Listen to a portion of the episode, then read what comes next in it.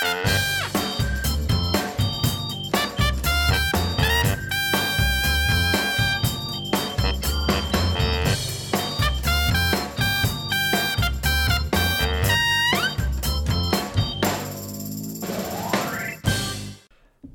is de vierde aflevering van de CIP-podcast met Rick en Jeffrey. Ook in deze week van Hemelvaartsdag nemen we weer de meest noemenswaardige nieuwtjes uit christelijk Nederland door. En weer terug in Nederland is onze enige echte Rick. Ja, ja, ik ben weer terug. Ik heb alle hoeken van de piste gezien, Jeffrey. Kijk. En het was geweldig. Ja, niet, niet op je... Le- Niet, lekker bruin geworden. Dus eh, en je bent niet gevallen. ja, ik ben wel iedere dag een paar keer gevallen. Zo, Ik ben, ik ben en blijf een amateur, maar wel een amateur die gelukkig is. kijk, daar gaat het om, hè? Zo is dat. ja, ik wil het wel lachen als, als ik andere mensen veel beter zie snowboarden. Denk ja, Dus ook een lesje nederigheid voor jou, hè. Je kunt niet overal een ster in zijn. Nee, zo is het maar net. Helemaal goed. Zeg maar... eh, hey, wat is er trouwens bij jou gebeurd? Jij bent jarig geweest, Jeff. ja, dat van klopt. harte gefeliciteerd. Ook namens alle podcastluisteraars wil ik je feliciteren. En ik kon niet bij je feestje zijn zaterdag, maar ik zag Ja. wel een soort van Afghaanse tent eh, ergens staan. Leg het eens uit. Ja, nou, ik zit dus in een kerk waar eh, zeg maar heel veel Afghanen en Ira Iraniërs komen.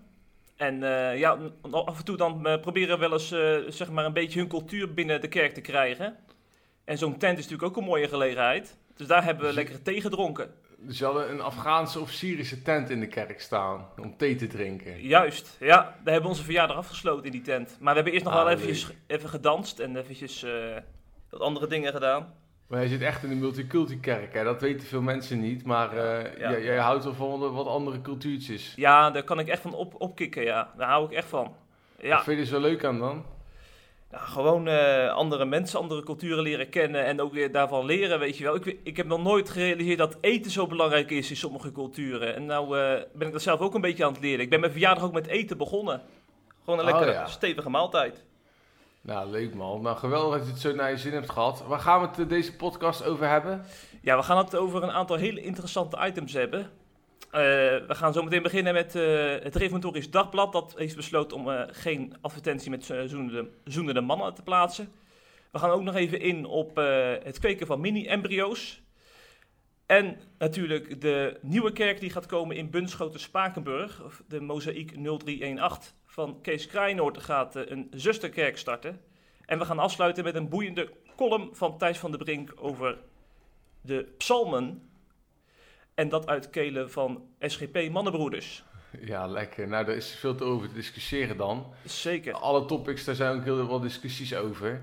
Laten we eens beginnen met het eerste. Eh, er is al een hele tijd gedoe over een eh, homo-advertentie in het RD. Ik eh, praat eens even bij.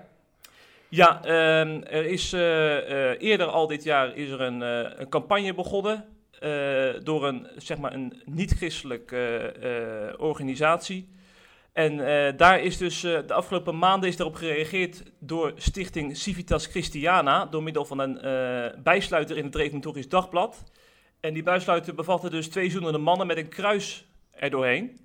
En dat heeft dus heel veel eh, reacties teweeggebracht uiteraard in heel Nederland. En eh, Ja, want die mensen die vonden die Suit Supply reclame niet kunnen. Hè? Want Suit Supply Ja. vaak eh, natuurlijk hele opvallende advertenties. Of het nou eh seksende vrouwen zijn met mannen in pak. Of in dit geval twee zoenende mannen in hun pakken. Daar waren ze not amused over. Die vonden dat seksistisch of zo. Ja, precies, ja. ja. Dus vandaar dat die bijsluiter van Civitas Christiana is geplaatst. Eh, maar dat schoot natuurlijk in het verkeerde keelgat bij onder andere activist Jasper Klapwijk.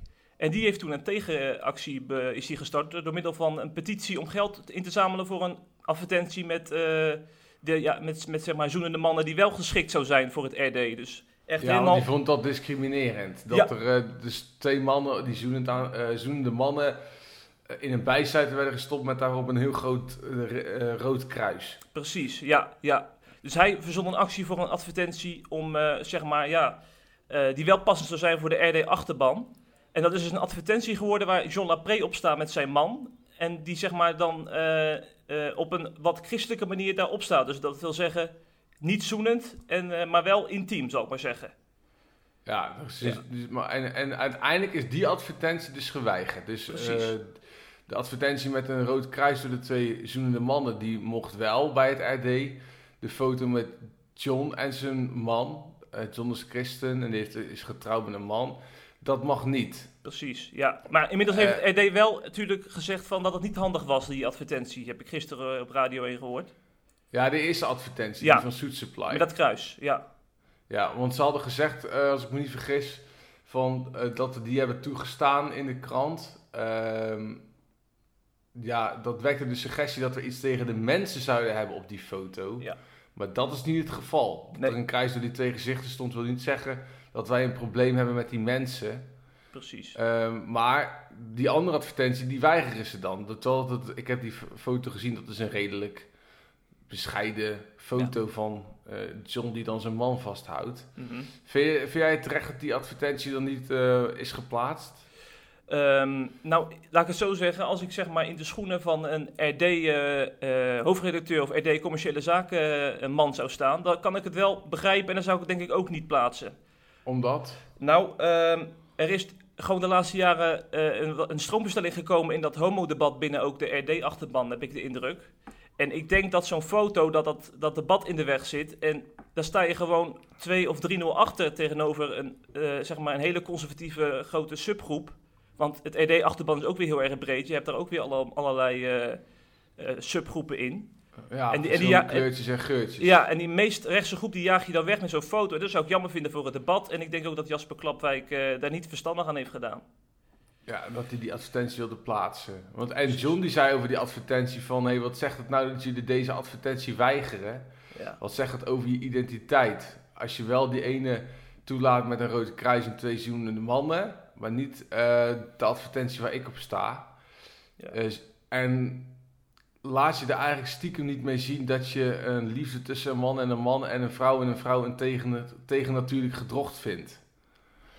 Ja. Ja. dat zijn felle woorden van John. Ja, ja, en vanuit Johns positie is het natuurlijk allemaal heel erg begrijpelijk. Hè? Want we moeten natuurlijk niet vergeten dat hij echt, eh, ja, echt is weggejaagd eigenlijk uit, eh, uit de reformatorische gezindte.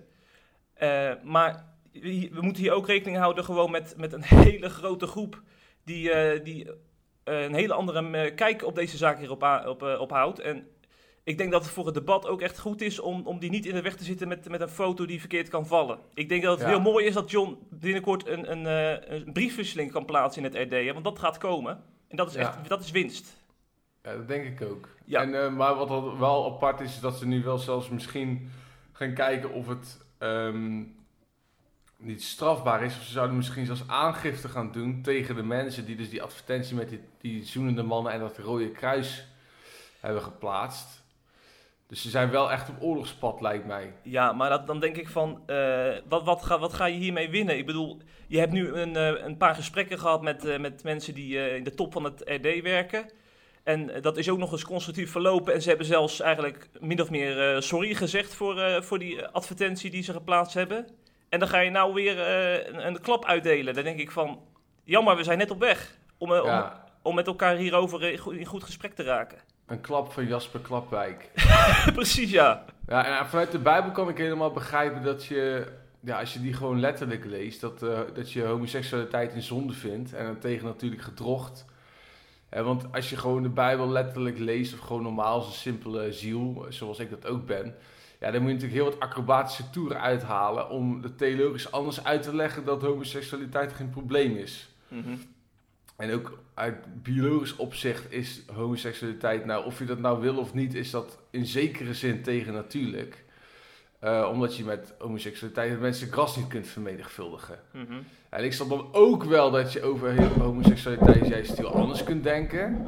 Hè? Omdat, eh, nou, dat je bijvoorbeeld zegt, hé, maar in de oudheid, toen al die, die anti-homo-teksten werden opgeschreven, dat het te gruwel is in de ogen van God. Toen wisten we nog niet dat het de geaardheid is. En dat je als man echt oprecht verliefd kunt worden op een man. En als vrouw echt verliefd kunt worden op een andere vrouw. Dus dat het echt liefde is. Niet zonde. En dat je dan die liefde ook niet kunt wegbidden door uren op je knieën te, eh, te gaan liggen. Om maar van jouw homoseksuele gevoelens af te komen. Om God te vragen je daarvan te verlossen. Maar dan vervolgens is de vraag natuurlijk. Om zo'n discussie nou uit te vechten. Of je nou voor of tegen homoseksualiteit bent. Is dat nou door met advertenties in een revenkrant te gaan strooien. Dat is denk ik het echte punt waar het om gaat. Ja, ja, precies. En ik denk ook, Rick, eh, als jij zeg maar, een discussie hebt binnen jouw gezin, dan zou je het toch ook helemaal niet leuk vinden als de buurman zich er even mee gaat bemoeien. Dat zou toch een interne discussie moeten zijn? Ja, of als wij hier eh, bij CIP dat hebben, dat ze dan ook advertenties gaan plaatsen bij ons. Ja. Zou jij zo'n advertentie op CIP goedkeuren, Jeff? Of het Eh. nou van het pro-kamp is, pro-homo-kamp of het anti-homo-kamp? Nou, dat ligt natuurlijk, weet je, ook aan eh, het, het geldbedrag natuurlijk, hè? ja. Oh, zo eerlijk ben je wel. Ja, ja, ja, ja. Nee, maar Voor ik, 10.000 euro zou je wel over je hart strijken. Eh, nou, dan ga ik in ieder geval wel anders eh, over deze kwestie denken. Nee, nou, niet, zeg maar niet inhoudelijk, maar over die advertentie. Ik bedoel, ja, het geld Ja. moet ook rollen. Maar, ja, maar alle gekheid op een stokje, Ja. wat vind je er echt van? Nee, maar ik zou denk ik uiteindelijk toch eh, dat, dat gewoon niet doen. Want ik denk, waarom zou je... Wij, wij plaatsen natuurlijk ook heel veel interessante blogs en, en interviews over dit onderwerp, hè? Waarom zou je Ja. dat, dat nou in de weg gaan zitten door, door, op, mensen teen, door op allerlei tenen van mensen te gaan staan? Want een foto komt gewoon veel harder binnen dan, dan, dan woorden. En dat, dat, Ja. dat, dat zou je, dat heb ik zelf ook wel eens als ik... eh, bijvoorbeeld, ik, ik luister ook wel eens naar een, een cabaretvoorstelling... waarbij eh, zeg maar, grappen worden gemaakt over christenen. Dat vind ik ook niet altijd leuk. Maar als ik dan zeg maar een, eh, een cartoon zie, zie dan, dan, dan kan ik er echt niet tegen. Mhm. Dat, dat, dus ik denk van, laten we vooral bij woorden houden. Ja, ja, ik denk dat, wat, wat, ik, wat ik dus net zei, van ja, je kunt de, ik snap helemaal als je tegen homoseksualiteit bent als christen, of juist als christen voor homoseksualiteit, dat je die teksten anders leest. Maar om nou de discussie uit te vechten met advertenties, ja, dat is wat mij betreft niet, niet per se het beste ding. En ik denk dat het belangrijkste in dit soort issues is dat je gewoon echt wederzijds respect hebt en begrip. En dat is er volgens mij hoor. Ja, Ja. want dan kun je ook gewoon zeggen, hey, ik snap dat jij christen bent en dat je homo bent. En dat je enorm houdt van je vriend of van je vriendin. En ik wens jou niets anders dan God zegen en hemels geluk toe. Ja. Ook al kijk ik daar zelf anders naar. Kijk Ja. ik zelf anders naar homoseksualiteit. En andersom, dat als je homo bent, dat je tegen iemand die een refo is, kunt zeggen, hey, ik snap dat jij denkt dat wat ik doe zondig is en de gruwel is in de ogen van God. Maar zullen we desondanks nou toch alsjeblieft met elkaar een bakje koffie drinken en eh, vriendschap sluiten? Precies. Ja. Want ik denk dat het liefhebben van elkaar is in zo'n relatie belangrijker dan het winnen van eh, een discussie over de vraag of homoseksualiteit nou wel of geen zonde is. Ja. Of dat het belangrijker is dan het wel of niet mogen plaatsen van een advertentie. Precies. Ja, daar ben ik het helemaal mee eens. Ja, en de orthodoxe christen zijn natuurlijk veel te goed in het kleineren van mensen die oprecht worstelen met hun geaardheid. Dus die gaan snel roepen van het is gewoon zondig wat jij doet, dat jij homo bent. En eh, ja, die, die gaan heel snel mensen kleineren. En andersom heb je natuurlijk weer homo's aan de andere kant. Die zijn weer veel te goed in het neerzetten van orthodox, orthodoxe christenen als eh, stelletje homofoben. Ja. En ik denk de enige manier om dat te voorkomen, zo'n padstelling of dat, dat het gaat om het wel of niet mogen plaatsen van advertenties, is om gewoon het gesprek aan te gaan. En dat gaan ze nu dus ook doen. Ja, precies. Laten we eens eh, afwachten hoe dat zich gaat ontwikkelen. Ja, nou goed zo. Tweede onderwerp. Ja, Nederlandse wetenschappers zijn er voor het eerst in geslaagd mini-embryo's te kweken uit de stamcellen van muizen. Nieuw leven zonder dat er ei- of zaadcellen aan te pas kwamen. De embryo's konden zich innestelen in een baarmoeder en daar enkele dagen overleven. Opmerkelijk. Ja, dit is toch zeker wat. Wat vind jij ervan? Dit is toch gewoon, klinkt wel een beetje futuristisch allemaal. Eh, ja, maar ik moet eerlijk zeggen, ik, ik vind het moeilijk om hier echt een, een standpunt op te hebben. Want ik, eh, ik ben mij eh, de laatste jaren een beetje aan het inlezen. En ik vind de, de, de thematiek vind ik heel erg ingewikkeld om er nu een heel simpel antwoord op te hebben. Ik weet niet hoe Ja. jij je hierin hebt ontwikkeld de laatste jaren. Ja, nou, we schrijven hier natuurlijk al jarenlang over en ik denk er ook zelf al de hele tijd over na. En ehm, ja, dit onderzoek is natuurlijk, laten we daarmee beginnen. Dat voelt voor wetenschappers natuurlijk als een eerste stap op de maan.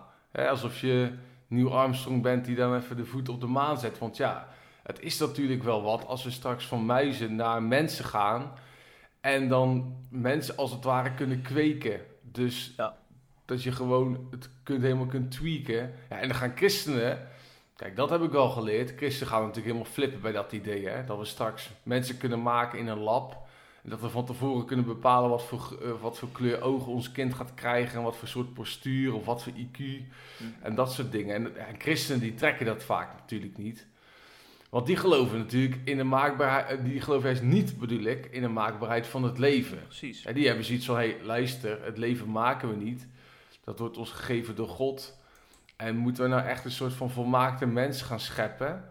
Terwijl Jezus eigenlijk de enige is die volmaakt is. Mhm. En is het niet Gods bedoeling dat er vooral een baby komt doordat de mens, zoals het in Genesis 1 staat, één vlees wordt? En er staat natuurlijk niet dat de mens één van reageerbuis wordt. Precies. En- ja. Ik denk christenen in het bijzonder zijn denk ik een soort bang voor een ubermensch. Dat, dat de mens dus een ubermensch gaat creëren. Ehm, want die zien het toch, denk ik, ook, die associëren het ook dan weer met de eindtijd en dat soort dingen. En dan heb je het nog niet eens gehad over de kwestie rondom eh, of je nou wel of niet met embryo's mag spelen. Ik zeg het even Ja. gechargeerd. Het is nu nog bij muizen zo. Want als je echt een radicale christen bent, zo'n orthodoxe jongen of meid, dan de meeste christenen, die denken daar sowieso niet over na, maar die ge- geloven dat het menselijk leven beschermwaardig is vanaf de bevruchting. Dus zodra er een eitje en een zaadje bij elkaar komt, dat is bevruchting en dan ontstaat een uniek menselijk DNA. En dan is het als het ware al een mensje. Terwijl iedereen natuurlijk ook wel weet dat, ja, dat je er ook anders over kunt denken. Dat je kunt zeggen, hey, dat, dat start pas dat menselijk leven na een paar dagen of na een paar weken. Of als het eh, de embryo een kind en bewustzijn krijgt, zoals wij bewustzijn hebben. En ja, die mensen zijn natuurlijk tegen embryo-onderzoek. Want die zeggen dus, ja, daar moet je dus niet mee gaan onderzoeken. Ook straks niet als, eh, als de betere regelgeving is voor dit soort dingen. Want dan ga je eigenlijk spelen met menselijk leven. En eh, zodra er dus iets bij elkaar komt, dan eh, is er menselijk leven ontstaan. En dat willen wij beschermen. Wij willen het kind in de moederschoot al beschermen. Want zegt de psalm niet dat God je al kende toen je in de moederschoot was. Als het ware kende God je naam al toen jij net één seconde was bevrucht. Dat Precies. je een embryo was. Dus die sceptisch, die snap ik. Maar de andere kant is, en dat is dan ook heel belangrijk om op te merken, Mhm. is dat dit onderzoek gaat er natuurlijk uiteindelijk voor zorgen dat als iemand in jouw familie, eh, al, iedereen in jouw familie sterft door hartfalen of door een andere genetische aandoening, dan zou je in theorie straks dat kunnen voorkomen door je toekomstige kind genetisch zo te tweaken dat het daar niet aan zal overlijden. Ja, ja. Of wat als we met deze techniek nou kanker kunnen voorkomen? Ja. Kijk, eens om je, kijk eens om je heen naar al die mensen die overlijden aan kanker. Ja, ben je dan ook tegen het onderzoeken van embryo's en deze wetenschap? En ik denk, als ik gewoon eerlijk ben, dat, aan de, dat christen aan de ene kant mega sceptisch zijn hierover. Mhm. Om de eerder genoemde redenen. Dat ze bang zijn voor een soort Silicon Valley-achtige eh, mens die we tweaken in een lab. Een soort ubermensch die we dan proberen te maken. Dat we niet één van vlees worden, maar dat we één van reageerbuis worden. Dat, dat vinden ze dan niet kunnen. Maar aan de andere kant zullen denk ik heel veel christenen blij zijn met het feit dat, dat je dan dus misschien geen hartfalen in je familie meer hebt. Ja, Of dat, je niet, dat er misschien een oplossing is voor kanker. En daar, kijk, daar moet je denk ik gewoon eerlijk over zijn. Van, hey, de, de, de tegenargumenten, dat, die hebben we dus net benoemd. Maar aan de andere kant, hey, we willen toch ook allemaal dat, eh, ja, dat, dat de mensheid vooruit gaat. En als dat dus kan met zo'n onderzoek, dan denk ik dat meer christenen hiervoor zijn dan je misschien op het eerste gezicht zou denken. Wat Ja. denk jij? Ja, dat is denk ik inderdaad het geval. Want eh, uiteindelijk deze discussies zijn ook vaak gebaseerd op, eh, op one-liners en op zeg maar eh, ja, vooroordelen. Hè? Van, Ja, je, je, hoort het woord, ja, je hoort het woord embryo en gelijk de nekharen die gaan overeind. Terwijl als wij eens een keertje bijvoorbeeld een avondje zo'n zo'n deskundige aan het woord laten, die al die argumenten die jij nu opnoemt ook nog eens verder uitdiept, dan gaan, dan gaan die discussies ook heel anders zich ontwikkelen, denk ik. Ja, wa- wat ik zeg, daar blijf ik echt bij. Van ja, de meesten die hier tegen zijn, ja, behalve dan natuurlijk als er, eh, als er kanker mee kan worden voorkomen. Ja. Of dat kanker kan worden uitgebannen. Dan opeens, Ja. geloof me nou maar, Ja. dan, dan zijn mensen veel eh, minder streng. Ook de echte pro-life christenen. Dus ja, maar goed, het is natuurlijk wel stof om na te denken. Want ja, zomaar gaan lopen spelen met het menselijke ras en als het ware dus een ubermens creëren. Ja, dat, dat voelt toch wel een beetje freaking gek. Ja, en als we dadelijk ooit misschien een keer een D66-premier hebben, dan kan die natuurlijk ook eh, ervoor zorgen dat, eh, dat zeg maar, dit allemaal uit de hand gaat lopen. En dat de grenzen worden verlegd. Ja, tuurlijk. En En- eh, wat, eh, wat, wat doet het ook met de uniekheid van het menselijk leven, hè? Het is nu... Ja, ehm, zeker. ja, het syndroom van Down bijvoorbeeld is hetzelfde verhaal. Je hebt Christen zeggen ja, dat, dat, eh, dat is ook part of de gebrokenheid van de wereld. Dus ik wil gewoon een kind krijgen, ook als het syndroom van Down heeft. Dat is een heel mooi argument, omdat je daarmee ook de schraalheid en de broosheid van het leven omarmt. Maar ja, de mensen, er zijn, is ook genoeg voor te zeggen. Om te zeggen, hé, hey, als we dat nou kunnen voorkomen van tevoren al. Eh, door het tweaken van, ehm, van, ja, embryo's en, eh, van embryo's. Ja, dat zou ook natuurlijk heel mooi zijn. Want uiteindelijk, laten we eerlijk zijn, het is niet altijd makkelijk om een kind te hebben die het syndroom van Down heeft. En om die ook Ja. vaak heel vroegtijdig te zien overlijden. Precies. Dus ja, die twee kanten moet je denk ik allebei volledig in ere houden. Ja, ja, zeker weten. Zeg, zullen we naar Veenendaal gaan? Veenendaal. Want- nou ja, Bunschoten Spakenburg. Ja, oh ja, eigenlijk daar ja. Want, want in Veenendaal zat dus een hele grote eh, evangelische gemeente die enorm aan het groeien is, van Kees Kraaienoord. En zij willen dus een zusterkerk planten in Bunschoten, Spakenburg. Een eh, dorp waar inmiddels zo'n 15 kerken al staan. Ja, dat En- zit vol met christenen. ik, ik, vind, ik vind wel mooi met Jan, Jan Wolsheimer tweet hierover. Hij zei, er komt een extra bioscoop met zachtere stoelen in een gebied waar het barst van de bioscopen. Ja, maar er is- natuurlijk altijd kritiek als een hele grote succesvolle kerk. Hè, want Mozaïekdom 318 is gigantisch gegroeid. De afgelopen jaren, er gaan echt duizenden mensen heen. Ja, als die dan naar zo'n Bijbelbelt eh, stadje gaan, volgens mij is het een stadje, dan komen dus dit soort kritiek. Maar vind je dat nou terecht dan? Dat mensen zeggen, ja, waarom moet er nou weer nog een kerk bij in Bunschoten, Spakenburg? Dat hele dorp gaat er naar de kerk. Ja, ik vind de kritiek terecht, maar ik vind dat de kritiek elke keer over hetzelfde gaat, terwijl er veel meer over te zeggen is. Nou, vertel. Nou, de vraag is, eh, heeft Mozaïek 0318 bestaansrecht zonder zeg maar al die kerken en eh bijbelbelt, eh, eh, gebe- dat bijbelbelt gebeuren? Wat bedoel je daarmee? Nou, ik vraag me dus af, eh, als Mozaïek 0318 begint in een plek waar nul kerken zijn, nul christenen zijn, Ja. eh, of dan dit concept eh, ook aanslaat. Want eh, ik, vind, ik hoor allemaal mensen uit, uit Ede en uit eh eh Bennekom en uit die omgeving die dan zondag met alle plezier naar Veenendaal trekken om, om zeg maar naar die dienst te gaan. Maar dat zijn dus allemaal mensen die christelijk zijn opgevoed, die zeg maar, zeg maar de, eentonige manier van kerk zijn een beetje zat zijn. En die dus een, een, een flitsende kerkdienst in Veenendaal fantastisch vinden. Maar als je, mooie muziek, mooie preken, dat Ja. soort dingen. maar als je nou naar een plek als Haarlem of naar Nijmegen of zo gaat, waar je, waar je wijken hebt waar geen kerken zijn, dan heb je met een hele andere context te maken. En dan vraag ik me af, eh, zou dat ook aanslaan? Want ik denk dat dat eigenlijk wel de bedoeling zou zijn van, van een nieuw kerkconcept. Dat moet aanslaan bij mensen die 0,0 ervaring met kerkleven hebben. Ja, maar ja, ik zou ook kunnen zeggen, de kerk is er gewoon voor christenen. Dus ehm, wat maakt het uit dat ze ook christenen willen trekken? En wat die kerken natuurlijk doen, is heel veel herintreders of mensen, sorry, eh, kerkverlaters die al week voor drie jaar niet meer gaan, die eh, winnen dit soort grote kerken vaak weer terug. Voor een x aantal jaar, of misschien een hele leven wel. Ja, ik vraag me dus af hoe groot die groep is. Hè. Bij doorbrekers is dat wel bewezen, denk ik. Maar dit, bij deze, ik vraag me af of dat... Ik denk dat de meerderheid bij Mozaïek 0318 toch mensen zijn die, die helemaal niet zo, eh, niet zo veel... eh, niet zo lang de kerk hebben verlaten en, en gewoon op zoek waren naar een andere manier van kerk zijn. Ja, ja nee, dat is zo. Ja, ik, ik ben wel gewoon blij met dit soort kerken. Ik denk dat Ja. de meeste christenen dat zouden moeten zijn. Want ze spelen gewoon qua communicatie ehm, heel goed in op waar mensen in het dagelijks leven zitten. Want heel veel mensen in gewoon wat echte conservatieve evangelische kerken of revo-kerken... ehm, die horen natuurlijk alleen maar, ja, Jezus voor je zonde gestorven, God wil gebeden zijn en Jezus komt spoedig terug. En dat is helemaal waar, dat is helemaal fantastisch. Maar op, in het dagelijks leven hebben ze gewoon te maken met een lastige collega of eh, slecht zelfbeeld of een overvolle agenda.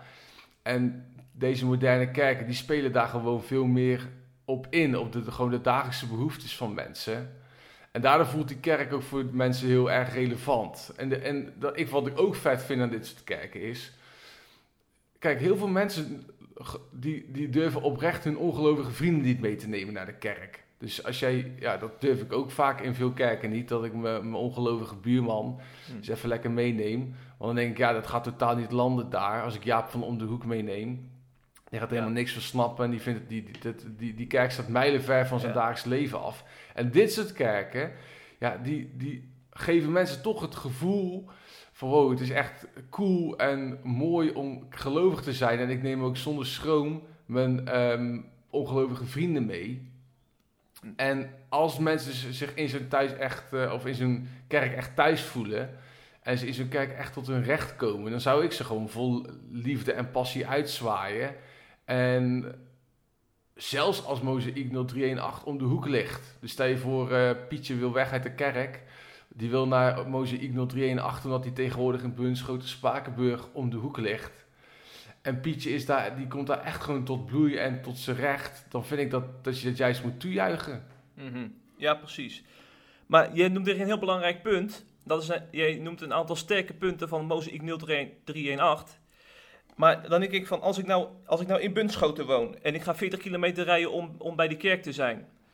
Dan, dan zou ik het echt fantastisch vinden als, uh, als ik zeg maar in mijn kerk om de hoek in Bunschoten, als ik die, die, die, zeg maar die sterke kant van mozaïek, die, dat ik die kan meenemen naar, naar zeg maar de kerk waar ik ben opgegroeid. Ja, maar goed, zo werkt het niet, Jeff. Want kijk, als je tegen mensen zegt, joh, ik heb het ook vaker gedaan. Van mensen, ik heb het eens hier gepolst in de kerk. En mensen die durven gewoon oprecht hun collega's niet mee te nemen. Om die en die en die reden. En dan zeggen ze allemaal, ja, ja dat is eigenlijk wel vind, zou wel zo moeten zijn. Maar uiteindelijk doen ze er niks aan. Omdat het gewoon heel lastig is om zo'n kerk te veranderen. Ja, ja precies. Dus het idee van we pakken alle goede dingen die we van Mozaïek 318 kunnen, kunnen leren. De goede dingen die pakken we en die nemen we mee terug naar onze eigen kerk. Uh, die misschien al jarenlang zachtjes uh, leegdruppelt. Ja, dat is denk ik ja, heel nobel van jou dat je dat denkt, maar dat werkt volgens mij in de praktijk niet zo. Mm. Denk je niet? Ja, nou ja, inderdaad bij een aantal kerken niet, maar in, in Bunschoten-Spakenburg telt ook een aantal, uh, zeg maar wat, uh, wat licht gereformeerde kerken. Daarmee bedoel ik zeg maar, wat vrijgemaakte kerken die nou ook zeg maar, uh, opwekking gaan zingen de laatste jaren en wat, meer, wat vaker meer gebruik maken van muziekbands en zo. En dan denk ik van, blijkbaar is het dus, dus nodig aan het rollen in, in die vrijgemaakte wereld. En dan vind ik het jammer dat, uh, uh, ja, dat, dat, dat, zeg maar, dat proces dan zou worden geremd doordat Mozaïek dan daar mensen gaat weghalen. Want ik ja, denk... En, dat vind ik wel, dat, ja zeker. Dat vind ik ook. Want, ja. want ik vind dat dat wel een punt is waar heel veel leiders die wij dan spreken uit die grote kerken niet altijd helemaal eerlijk over zijn. En dat is dat die kerken gewoon natuurlijk heel veel mensen wegzuigen uit andere kerken. En vaak als je die voorgangers naar, naar vraagt, dan proberen ze dat toch een beetje zachtjes te ontkennen dat dat niet zo is. Terwijl als je gewoon de statistieken bekijkt, of je gaat er eens een keer op zondag heen, en je, je polst eens even van uh, hoeveel mensen van de 20 mensen die ik hier nu aanspreek, komen uit een andere kerk. Dat is natuurlijk een overgrote meerderheid. En ik denk dat de leiders van dat soort grote kerken gewoon heel eerlijk moeten zijn en zeggen: ja, inderdaad, wij trekken gewoon heel veel andere christenen aan. Um, maar ja, wij staan er wel gewoon achter. Om de reden die wij uh, daarvoor hebben. Ja.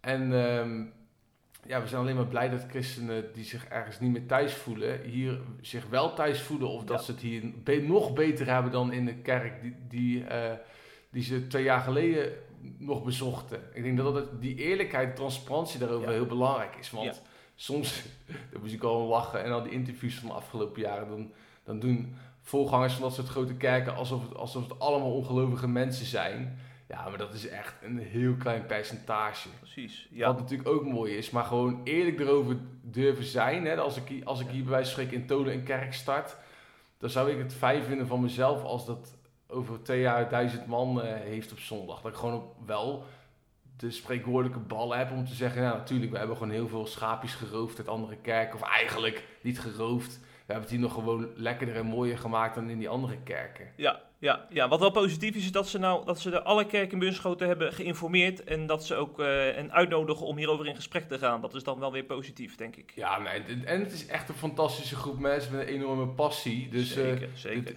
je moet toch alleen maar blij zijn dat dit soort mooie initiatieven zo, um, zo sterk groeien. En dat, dat er kennelijk in Nederland nog mensen zijn die in staat zijn om een kerk van, uh, wat is het, tientallen mensen te laten groeien tot een kerk met duizenden mensen. Dat is een prestatie op zich. Ja, ze tonen aan wat de kerk nog steeds van deze tijd is, hè? Ja, en nog wel één laatste kanttekening. Ik vind het dan wel uiteindelijk wel opvallend dat leiders van de grote kerken, die vaak dan zo'n kerk planten midden in de Bijbelbelt, of al heel veel christen zijn, dat die aan de ene kant zo door God gezegend worden, maar aan de andere kant nooit van diezelfde God horen om nou eens in Limburg of Wassenaar een kerk te starten. Ja, precies, precies. En dat zeg ik dan niet veroordelend hoor, van oeh, je luistert niet goed naar de stem van God. Maar ik vind het dan wel opvallend. Ik geloof echt met, met mijn blauwe ogen dat, eh, dat dit ook door God geleid wordt. Maar ik vind het dan wel gewoon een groot vraagteken dat God kennelijk niet tegen die gigantisch succesvolle mensen zegt. Ja. Van ga nou eens naar Wassenaar of naar Limburg. Ja. Nou ja, sterker nog, ik denk als doorbrekers en mozaïek in de komende tien jaar geen, geen kerk buiten de Bijbelberg, eh, geen, geen kerk buiten de Bijbelbel durven te starten, dat er gewoon sprake is van een strategie. Denk ik. Ja, Ja, ja. ja, denk ik ook. Dat zou goed kunnen. precies. Maar nogmaals, ik ben vooral wel heel blij ermee. Want ik ben gewoon, ik vind het, ik weet hoeveel christenen niet iemand anders mee durven mee te nemen naar de kerk. Ik schat dat dat 85% is. En Ja. dit soort kerken die zorgen er gewoon wel voor dat je echt zonder schroom Pietje van om de hoek kan meenemen. Of eh. Elisabeth, je, je oud-tante die, eh, die in het bejaardenhuis zit. En dat vind ik helemaal geweldig. Zeker. Ja, wat ook, tot gewel- slot, ja, wat ook geweldig is, zijn de psalmen. Tenminste, dat vindt eh, Thijs van der Brink. Hij snapt niet dat opwekking en psalmen worden gezien als twee verschillende werelden die niet samengaan. Hij, vraagt, hij zegt, waarom is het zingen van een psalm op hele noten niet te combineren met een band die gospelmuziek ten gehore brengt? Beide hebben een ware waarde en schoonheid. En hij kreeg kippenvel van zingende SGP Mannenbroeders, die onlangs hun 100-jarig bestaan vierden. Die zingen natuurlijk heel graag psalmen op, eh, op hele noten. En eh, hij kreeg daar kippenvel van. Dat is ook misschien iets van Mozaïek 0318, om gewoon zo'n bulderend orgel te hebben met een geweldige flitsende gospelband. Ja, daar kom, daar kom je Bunschoten wel mee binnen hoor. Hoppa. Ja, ja, ja, ja. Zeker. Ja, ik, wat verder van eh, Jeff van die column. Ja, ik vond, ik vond echt een heel waardevol geluid van uh, Thijs van der Brink. Want zeg maar, het, het ging, die column ging ook over SGP en ChristenUnie, dat het echt twee werelden zouden zijn. Hè? Omdat bij de ChristenUnie doen ze, uh, doen ze bij een partij, dat doen ze dan zo'n band op het podium zetten. Met wat echt uh, mooie black gospel danseressen. En bij de SGP is het dan natuurlijk zo'n orgel met een, met een ja, zeg maar zo'n zo'n uh, organist met een stropdas ervoor. En dan denk ik van, inderdaad, waarom zouden dat twee gescheiden werelden moeten zijn? Ik zou het echt heerlijk vinden als ik op een, op een uh, partijdag zou komen van een politieke partij. Waarbij je uh, aan de ene, de, zeg maar, in het ene blokje wat, wat psalmen hoort, in het andere blokje wat mooie opwekkingsliederen. En dat je, dat je zo samen een mooi geheel ervan maakt. Dat zou ook iets voor Mozaïek 0318 zijn, om gewoon een heel dikke gospelband in de kerk te hebben, maar even later het orgel lekker te laten bulderen. Of niet dan? Ja, dat zou echt super. Zeker in Bunschoten zou dat zeker aanslaan. Ik denk dat ze daar zitten, om zitten te smullen. Maar goed, ik denk dat wat vaak gebeurt in de kerk is dat ze voor het een kiezen of voor het ander. In plaats van dat ze misschien voor alle twee kiezen. Dus mensen kiezen vaak of alleen voor een gospelband om het te moderniseren. Of alleen om het orgel in stand te houden. Het lijkt mij gewoon heel goed om het gewoon beide te doen. Want ja, uh, er zijn gewoon mensen in de kerk die houden gewoon ontzettend van een bulderend orgel. En die, die, die, die, die genieten daarvan, die krijgen daar kippenvel van. Terwijl een uh, jongere persoon, zoals ik misschien, die kan weer veel meer genieten van een hele mooie band die mooie gospels zingt. Dus mm. als je dat allebei nou in stand houdt, dus ik denk een wereld te winnen. Ja, zeker. En daar verbind je ook generaties mee inderdaad, hè? Opa's, ja, oma's. We krijgen natuurlijk heel veel ruzies en zo en, en ongemak, want ja... Uh, oma die wil natuurlijk niet dat het orgel eruit gaat. Die, die krijgt daar gewoon kippenvel van. Ja, en je mag haar niet dat kippenvel momentje ontnemen door te zeggen... ja, we moeten moderniseren. We moeten helemaal een, uh, een hele dikke vette band met rookmachines en licht en dat soort dingen ja. neerzetten. Ja. Aan de andere kant ook wil je recht doen aan die jongere mensen... die toch het, uh, de, de kerk over gaan nemen. En die verder gaan. Die wil je ook iets geven van hun tijd. Muziek die bij hun cultuur en hun belevingswereld past. Precies, ja. Ik kan nu Thijs al, heeft het mooi gezegd. Ik kan nu weer uitkijken naar de volgende Haamstede-conferentie. ja. Kom. Voor de mensen die het niet kennen, dat is een conferentie met alleen maar dominees uit de rechterflank van de kerk. Precies. Zou je daar snel Battle Music of Hillsong horen, Jeffrey? Nee, dat, is een, dat gaat daar absoluut niet gebeuren. Daar alleen psalmen op hele noten. Ook geen halve noten? Ook geen halve noten, nee, Ook nee. geen kwartnoten? nee, geen optie. Geen achtste noten? Geen Vergeet zestiende het. noten? Forget Die komen it. er niet in. Mooi man. Ah, het, het, is ze gegund toch. Het, het, ik weet dat ik het voor het eerst hoorde, psalm op noten. Ik wist niet wat me overkwam. Werkelijk waar niet. Maar nu vind ik het eigenlijk ook wel erg mooi. ik zou het zelf nooit in de kerk gaan zingen als ik uh, dominee was. Of uh, het, het zelf thuis opzetten. Want ik ben er gewoon niet mee opgegroeid. Maar ik kan me voorstellen als je dat heel je leven hebt ge, gezongen. Hmm. Dat je dat enorm mooi vindt. En dat, dat dat voor jou enorm waardevol is. Ja, ja precies. Ja, super. En we zijn er weer doorheen, Jeff. Ja, het is weer uh, snel gegaan. We gaan op naar uh, de vijfde aflevering volgende week. Het, ons eerste jubileum. En, uh, Moet gevierd worden met paard. Zeker, ja. En we zijn natuurlijk ook weer heel benieuwd naar reacties op deze podcast van onze luisteraars. Die kunnen gestuurd worden naar info.cip.nl. En we zijn ook via Twitter te, berei te bereiken. Jeffrey Schipper en Rick Bokelman. En laat ook even natuurlijk een recensie achter bij onze podcast, hè. Vijf sterren. En geef vijf sterren, inderdaad. Geef niet minder dan vijf sterren. Daar doen we het voor. Ja. ja. Ik wil ze gaan bedreigen. Nee, maar dat gaan we natuurlijk niet doen. Onze lieve podcastluisteraars. Zou je ons alsjeblieft vijf sterren willen geven? Dat helpt ons zo enorm voor ons ego. En aan de andere kant om het podcastje wat wij maken iedere week, om dat verder te verspreiden. Ja. En als je dat het toch blijde nieuws van Jeffrey Schipper en Rick Bokelman. En als je dan toch minder dan vijf sterren geeft, word dan lid van CIP+. Dan, dan zien we door de vingers. ja, want de CIP Plus leden die maken CIP mogelijk. Ja. Voor 5 euro per maand heb je niet alleen toegang tot uh, alle exclusieve artikelen, maar ook de video's. En je helpt dus deze podcast mogelijk maken, waarvoor onze nederige dank. Precies. Nou, dat was het weer. Jeff, uh, we gaan weer uh, helemaal verder. We moeten nog een hele website vullen nu. Nou, dat gaan we dan even doen. Gaan we vol gas. En lieve luisteraar, tot de volgende keer. Tot volgende week. De groeten. De groeten